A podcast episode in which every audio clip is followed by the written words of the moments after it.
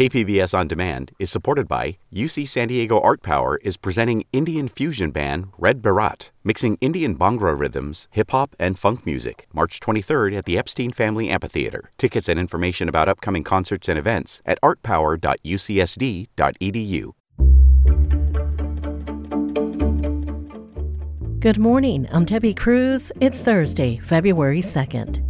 Backyard dog breeding continues to be a big problem on both sides of the border. More on that next, but first, let's do the headlines.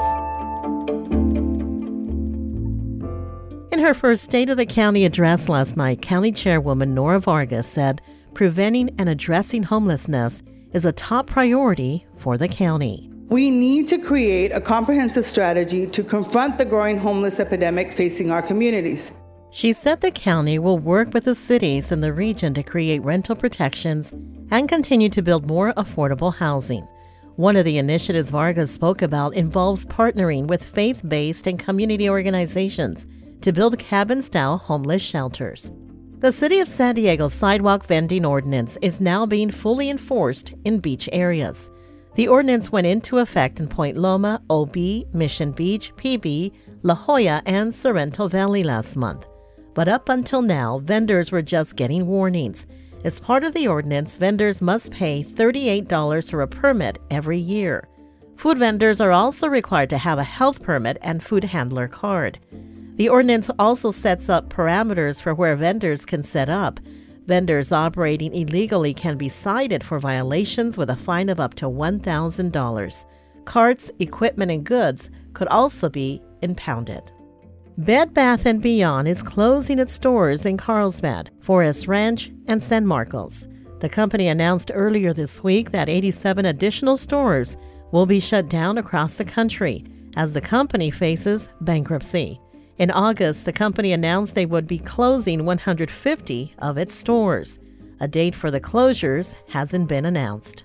From KPBS, you're listening to San Diego News Now. Stay with me for more of the local news you need.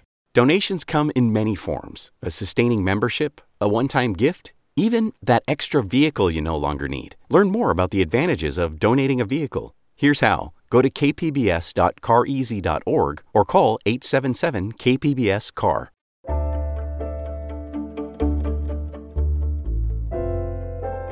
Even with increased awareness, unscrupulous backyard dog breeding is still a big problem. KPBS's Maya Trabulsi investigated a doodle breeder who was able to operate on both sides of the U.S. Mexican border, despite allegations of dog abuse. Hi, sweetheart. Are you scared? Oh, she's so scared. And this is kind of how all of them were, to be honest. Yeah. Lauren Botticelli runs the animal pad in La Mesa. You're crazy. You're crazy. One of several animal sanctuaries that took part in a harrowing rescue of more than 100 dogs from a backyard doodle breeder in Mexico. Every kind of doodle breed you can think about was there. Breeders in Mexico have an impact here because many of the dogs end up being sold in San Diego County. And then we've got more back here. Botticelli says this situation began with a plea for help on social media about a breeder who was in over her head. It was like no one knew where she was and who she was. The breeder, Annette Rosenau, sent a geographical pin to her breeding facility in Rosarito, a beach town south of Tijuana. When we pulled up, we actually saw a, it was like a hill of doodles. There were many, many more dogs than she had admitted to, essentially. Once Botticelli saw the state of the compound and the dogs, I kind of made it a mission to find out more about this woman. The rescuers came over a series of visits, taking a few dogs each time but only those Rosenau would allow, the ones she deemed weirdos. Any of the dogs that were going to still make her money that she could profit off of, she wasn't willing to give up. We saw her throw rocks, throw buckets at the dogs. Rosenau was later arrested by Mexican municipal police after threatening one of the rescuers. You're gonna kill me? While Rosenau was in custody, the teams got to work to remove the remaining dogs. But what they found will haunt them. Annette told me this directly. They would be fighting over food to the point where they were killing each other. Any mom that was giving birth, uh, the other dogs were eating the puppies. That's a skull. Dog skulls were found on the property. Look at this. Several puppies in the freezer. And some dogs were defecating rocks, eaten out of hunger. At first, Rosenau agreed to an interview with KPBS, but then changed her mind. Instead, she has in recent weeks defended herself through text messages. She says the puppies in the freezer died of parvo and that she has no felonies for animal abuse. Rosenau also said that she was detained by Mexican immigration authorities and says she's now in Germany. KPBS was not able to obtain records relating to her arrest or determine whether she was deported from Mexico. This isn't the first time Rosenau has run afoul of the law, and her activities haven't been limited to Mexico. For years, she ran breeding operations in the U.S. In 2017, the state of New Mexico charged Rosenau with 61 violations relating to license and rabies requirements. She pleaded guilty to 11 of the counts, fined and sentenced to 23 days in jail, and a magistrate judge ruled she cannot own animals anywhere in the United States. In 2018, six of Rosenau's dogs died in a hot car in Albuquerque after she says they were abandoned by the person she hired to transport them to Texas. Charges against Rosenau in that case were dismissed. And I knew before you even said her name who it was. Cindy Sullivan is director of Torrance County Animal Services in New Mexico, one of many counties Rosenau is known to have run her breeding business. I have so many aliases on this woman. Sullivan is among many who say the problem with animal control in the U.S. is that breeders who are shut down in one jurisdiction can just move to another county or another state. We work for weeks and months to try to stop these things from happening. Uh, there's no question we need a central database. San Diego Humane Society CEO Dr. Gary Weitzman says breeders will continue to have an easy time evading law enforcement until there is a way to keep track of them on a national level. Right now, it's very casual, and we have to rely on our own colleagues that are in our industry to actually translate what's happening in another region, and that just puts the animals at risk. But there are many doodle buyers that bought a puppy from this backyard breeder and are happy with their dogs. I've told them their dogs are the luckiest ones, but also regret supporting somebody and supporting a situation where other dogs were being hurt in the process. Maya Trabulsi, KPBS News. And Dr. Weitzman at the San Diego Humane Society says any transaction to sell a puppy or dog on public property is illegal in California. For more information on what to look for in a good breeder, you can visit sdhumane.org slash breeder.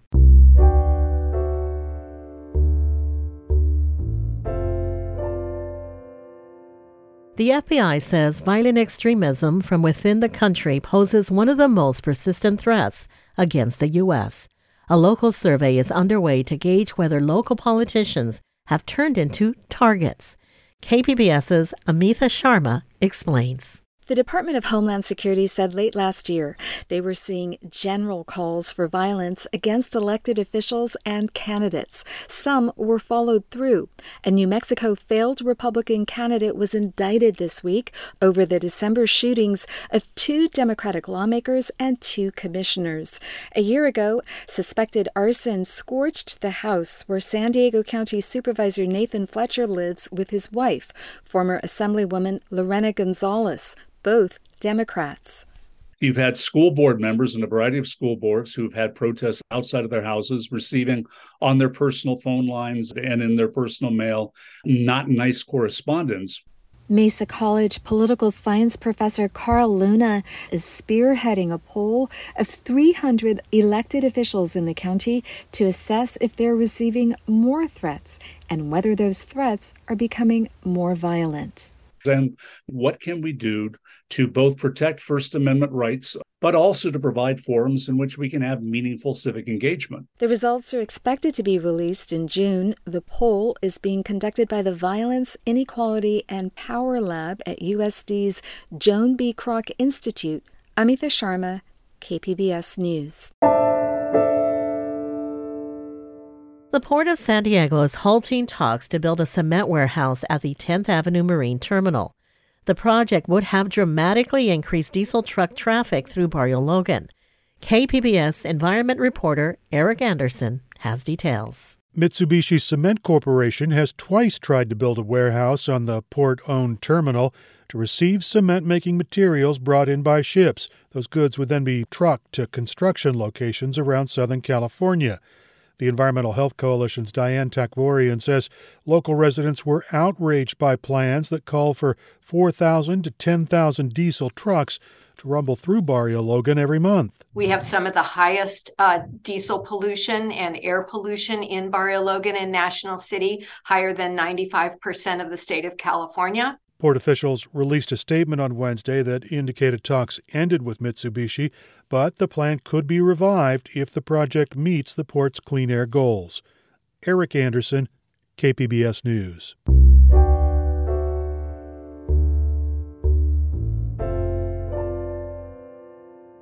A Black Lives Matter flag is now flying over the San Diego Unified School District headquarters in University Heights. KPBS education reporter MG Perez has more on the commemoration of Black History Month. This year, San Diego Unified School District officials decided to raise the Black Lives Matter flag to show their commitment to diversity and equality across all campuses. The ceremony included students who shared some of their personal experiences with discrimination and harassment in school, and they also shared their hope for the future. Henry Anderson III is a seventh grader at Millennial Tech Middle School with big plans to be a lawyer and then just like Barack Obama, he was a lawyer before he went into office. I'm gonna try to still stay, stay in my community as a lawyer. And if I and if I become a prestigious lawyer, I feel like it would be easy for me to become president. The district has several other community events planned throughout the month honoring Black history. MG Perez, KPBS News. Coming up, the Human Rights Watch Film Festival in San Diego opens tonight with a film about the lack of childcare. We'll have that story and more after the break.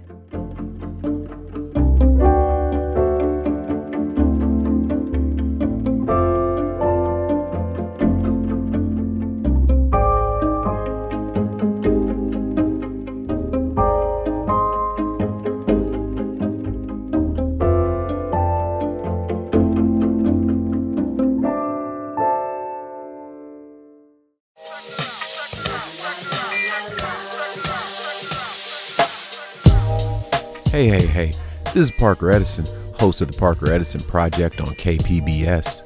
The cool thing about joining KPBS is you make one simple donation, and that money ripples into supporting everything else you see and hear on KPBS, including podcasts like this one you're listening to right now, making a place for fresh voices and perspectives to be heard.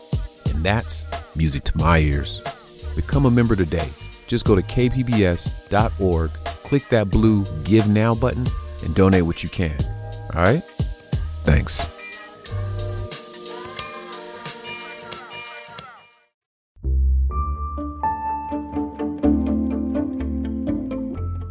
San Diego Unified students are missing school at alarming rates, a trend that could impact district funding and student achievement. iNewsSource education reporter Andrea Figueroa Briceño reports that family services assistants are visiting homes to identify why some students are missing school. Nearly a third of San Diego Unified students are considered chronically absent. Board member Sabrina Bazzo says the district has noticed the trend, especially among students that are economically disadvantaged, homeless, or in special education. Absenteeism has really dramatically increased in our schools, not only locally here in San Diego, but statewide and actually throughout the nation since the pandemic.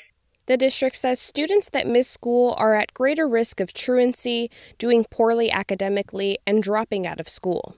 For KPBS, I'm iNewsSource reporter Andrea Figueroa Briceño. iNewsSource is an independently funded nonprofit partner of KPBS.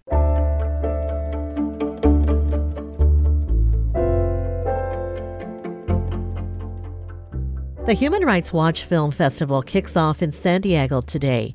It runs for a week and includes screenings of films about environmental justice, overcoming abuse, and women's rights. The festival opens this evening with a showing of the film Clarissa's Battle. It documents the tireless efforts of Clarissa Doutherd as she works for increasing access to childcare and early education for her East Bay community and beyond. Here's a clip from the film's trailer. It is time for a change, y'all. I'm tired of being tired of being tired of being tired. I am sick of being tired. No matter where your zip code is, no matter what school you sign up to, every single child deserves to have the same quality education. The film's title character, Clarissa Doutherd, and the film's director, Tamara Perkins, spoke with my colleague, Jade Hindman, about the inspiration for the film. So, Clarissa, I'll start with you. Access to childcare is a personal issue for you. Can you tell us about your own experience and how that moved you to become an advocate for better access to childcare and early education? Absolutely. My son was four months old and I needed to go back to work and I had no idea how to get help paying for it. But while looking for a job and then securing a part time job as we were trying to get stable housing and, you know, access nutritious food, um, I learned the actual cost of care and uh, had a really difficult time finding programs that would help me pay for that. So I had no idea how I was going to pay $950 a month, which was what it was going to cost for my infant son to be cared for while I worked. And, you know, my living costs at that time were about $500 a month. So ch- childcare alone was going to cost me twice as much. You know, I was working for $15 an hour, 15 hours a week. And it was a really impossible situation that uh, made me incredibly angry. And I didn't know why there wasn't more outrage. And how were people surviving? How were families surviving? Yeah, it's a struggle for so many families. So, Tamara, tell us more about why you wanted to tell this story and why Clarissa was such an important part of it for you. In some ways, you know, it, it's the same as what we're talking about the film. I was laid off at almost almost nine months pregnant. I um, had made a plan to be a solo mom by choice. I thought I was all set, and then um, suddenly was thrown off this cliff. And when I was laid off, and I was I was finally uh, introduced to social services, and figured out just getting through the birth, I I realized that there was no way I could afford childcare and actually look for a job um, while I was still just trying to heal and make it as a, as a new a brand new mom on my own. So, I, yeah, I mean, I think that the the big thing is that you know I I found out about the childcare crisis by being in the childcare crisis myself, and in meeting Clarissa, uh, I was just I felt so blown away by this this whole challenge and seeing what she was able to do as a single mom. I wanted to somehow be part of that in the way that I felt like I could contribute and maybe help make sure that more moms weren't in this situation, or at least make sure that people were talking about it, was to uh, work together to tell this story. And Clarissa, you see this this crisis and this lack of childcare uh, really as an example of public policy failures. Tell me about that. I definitely see this as a lack of prioritization for families, especially especially women of color, both on the ch- accessibility of childcare, families who are low income or even middle earning and can afford three to six thousand dollars a month in care, and also the childcare workers who are incredibly underpaid, uh, whose labor is important to our economy and to our community, to the public health of our communities. And so we're in a situation where we have an underpaid workforce that our economy is reliant on, and then families who are really struggling, especially in places like the East Bay in California, and I'm sure many other communities where the cost of living has just shot up, where rents have shot up. And so our public policy has not, and uh, really our investment, you know, our city, county, and state budgets have not reflected the material needs of the community and what it costs to actually have, you know, thriving neighborhoods and healthy children. The other thing I just want to say is that for a long time, and we address this a bit in the in the film, early care and education has been the landscape, the public policy landscape has been very white and very academic. Um, it has not taken into consideration the experiences, the solutions and vision of um, Black and Brown women who are at the forefront of caregiving and childcare accessibility issues. So, this film, it's going to be shown at the Museum of Photographic Arts, 6 p.m. here in San Diego. Tell us about the screening and what else you have planned. So, yes, we're really excited to open the Human Rights Watch Film Festival um, here in San Diego. Uh, the reception's at, at, 6 and the film screening is at 7. Um, and we're going to have free childcare available with RSVP. We also have uh, Spanish subtitles in the film, Spanish interpretation for the panel, and um, I, I believe there's free tickets available. And and you can email film ticket at hrw.org. General public tickets are ten dollars. We'll be joined by local early childhood education leaders from San Diego, and Clarissa and I will be there on the panel as well. That was the director of the film Clarissa's Battle, Tamara Perkins, along with its title character Clarissa Doutherd, speaking with KPBS Midday Edition host Jade Hindman. You can find more information about the film at kpbs.org. That's it for the podcast today. As always, you can find more San Diego news online at kpbs.org. I'm Debbie Cruz. Thanks for listening and have a great Thursday.